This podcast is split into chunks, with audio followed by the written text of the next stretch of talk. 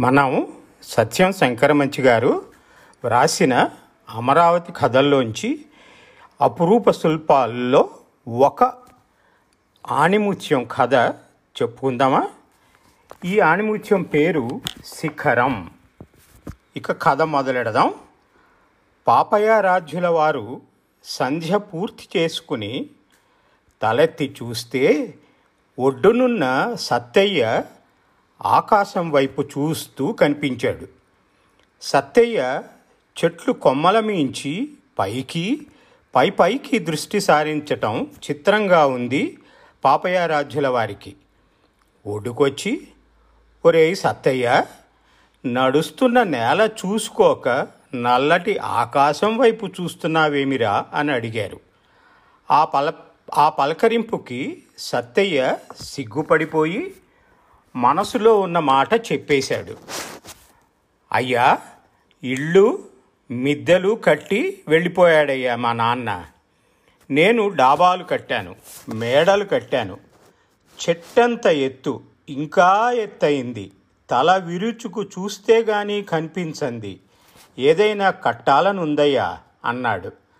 పాపయారాధ్యుల వారు నవ్వుకుంటూ వెళ్ళిపోయారు. వెంకటాద్రి నాయుడు గారు సభ తీర్చి మంతనాలు జరుపుతున్నారు.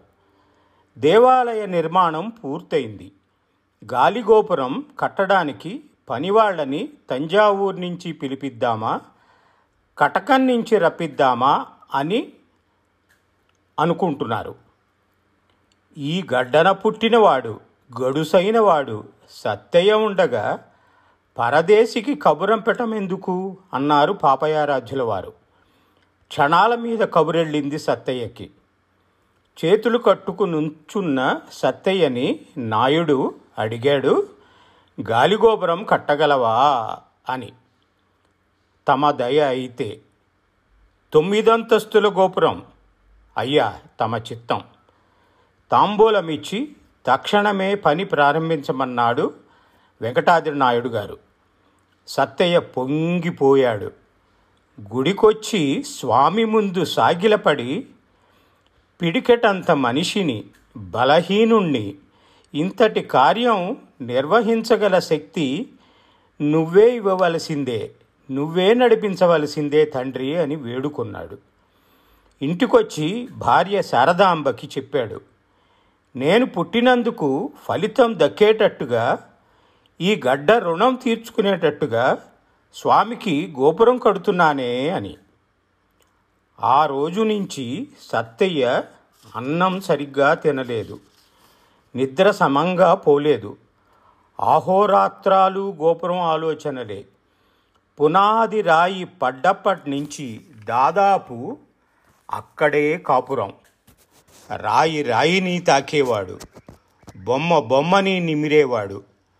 అంతస్తుపై అంతస్తు పెరుగుతుంటే తృప్తి తృప్తిగా నవ్వుకునేవాడు. సత్తయ్య చిక్కిపోతుంటే శారదాంబ దిగులు పడ్డది. అసలే సన్న మనిషి. ఎముకలు బయటపడుతున్నాయి. కళ్ళు జ్యోతుల్లా వెలుగుతున్నాయి. ఆరోగ్యం చూసుకోండి అంటే ఈ శరీరం కండలు పెరిగితే ఏముందే? మనసు కాగిపోతుంటే ఎంతో సుఖంగా ఉంది అనేవాడు. సత్తయ్య నెత్తురు ధారపోశాడు. కండలు కరిగించి ఇచ్చాడు. నరాలు విరిగేట్టు శ్రమపడ్డాడు. ఏడంతస్తులు ఎనిమిది తొమ్మిది అంతస్తులు పూర్తయ్యి పూర్తయ్యాయి. ఎత్తైన గోపురం నిటారు గోపురం ఆకాశంలోకి చొచ్చుకుపోయిన గోపురం చుక్కల్ని తాకే గోపురం తనే తన చేతులతో కట్టాడు. తనే ఊపిరి పోసి నిలిపాడు. మర్నాడే శిఖర ప్రతిష్ట. రాత్రి ఇంటికొచ్చి పడుకున్నాడే గాని సత్తయ్యకి నిద్ర పట్టలేదు. అర్ధరాత్రి ఉన్నట్టుండి లేచిపోయాడు. వెన్నెట్లో తొమ్మిదంతస్తుల గోపురం హిమ పర్వతంలా ఉంది.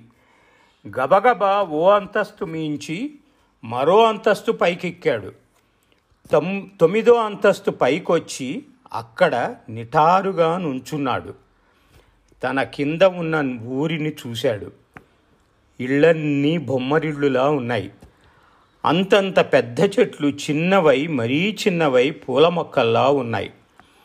మంచాల మీద అరుగుల మీద నిద్రపోయే మనుషులు వేరుడంత ఉన్నారు.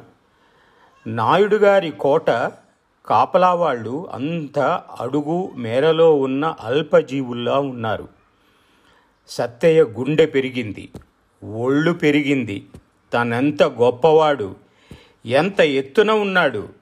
ఈ మనుషులు ఈ ఊరు ఈ లోకం ఎంత చిన్నవి. తన మేధస్సు ముందు తన శక్తి ముందు వీళ్ళంతా ఎంత. సత్తయ్య గర్వంతో తొమ్మిదంతస్తుల గోపురం నుంచి పెద్దగా అరుద్దామనుకున్నాడు చుట్టూ కలయ చూస్తూ వెనక్కి తిరిగాడు. వీపున ఎవరో చల్లున చరిచినట్లయింది. ఎదురుగా దేవాలయ శిఖరం. వెన్నెల్లో మెరుస్తున్న శిఖరం.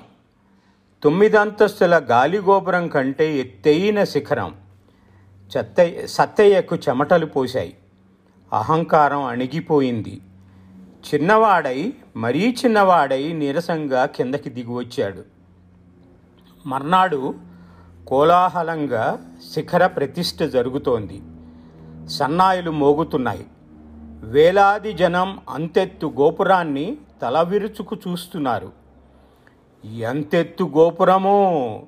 ఎంత గొప్ప గోపురమో? అని ఆశ్చర్యపోతున్నారు. సత్తయ్య కూడా మామూలు మనిషి అయిపోయి జనంలో ఒకడైపోయి ఎంతెత్తు గోపురమో? అను తను అబ్బురపడ్డాడు. అది తాను కట్టిన గోపురంలా అనిపించలేదు. అందులోని ఓ ఇటుక రాయి ఓ మట్టి బిడ్డ విలువ కూడా చేయడు అనుకుంటూ శిఖరాలకి మొక్కాడు. నాయుడు పెట్టిన కొత్త బట్టలు కట్టుకుని ఇంటికొచ్చి శారదాంబ వండిన పాయసం తింటున్నాడు సత్తయ్య అందరూ భర్త గురించి చెప్పుకుంటుంటే ఎంతో ఆనందపడ్డ ఆ ఇల్లాలు. ఏవయ్యా గోపురం అంతా నువ్వే కట్టావు కదా నువ్వు కట్టినట్టుగా ఎక్కడన్నా ఓ చోట నీ పేరు చెక్కకపోయావా అని అంది. తింటున్న సత్తయ్య ఆగి ఓసి పిచ్చిదానా గోపురం ఉన్నంత కాలమే నేనుంటాను కదా నాకింక పేరెందుకే? అసలు నా పేరే గోపురమే. ఎవరు కట్టారన్న పేరంటావా? అంతకట్టే ఎత్తైన గోపురం దేవాలయ శిఖరం ఎవడు కట్టాడో వాడే కట్టాడు అన్నాడు. శిఖరం కదా? ముగిసింది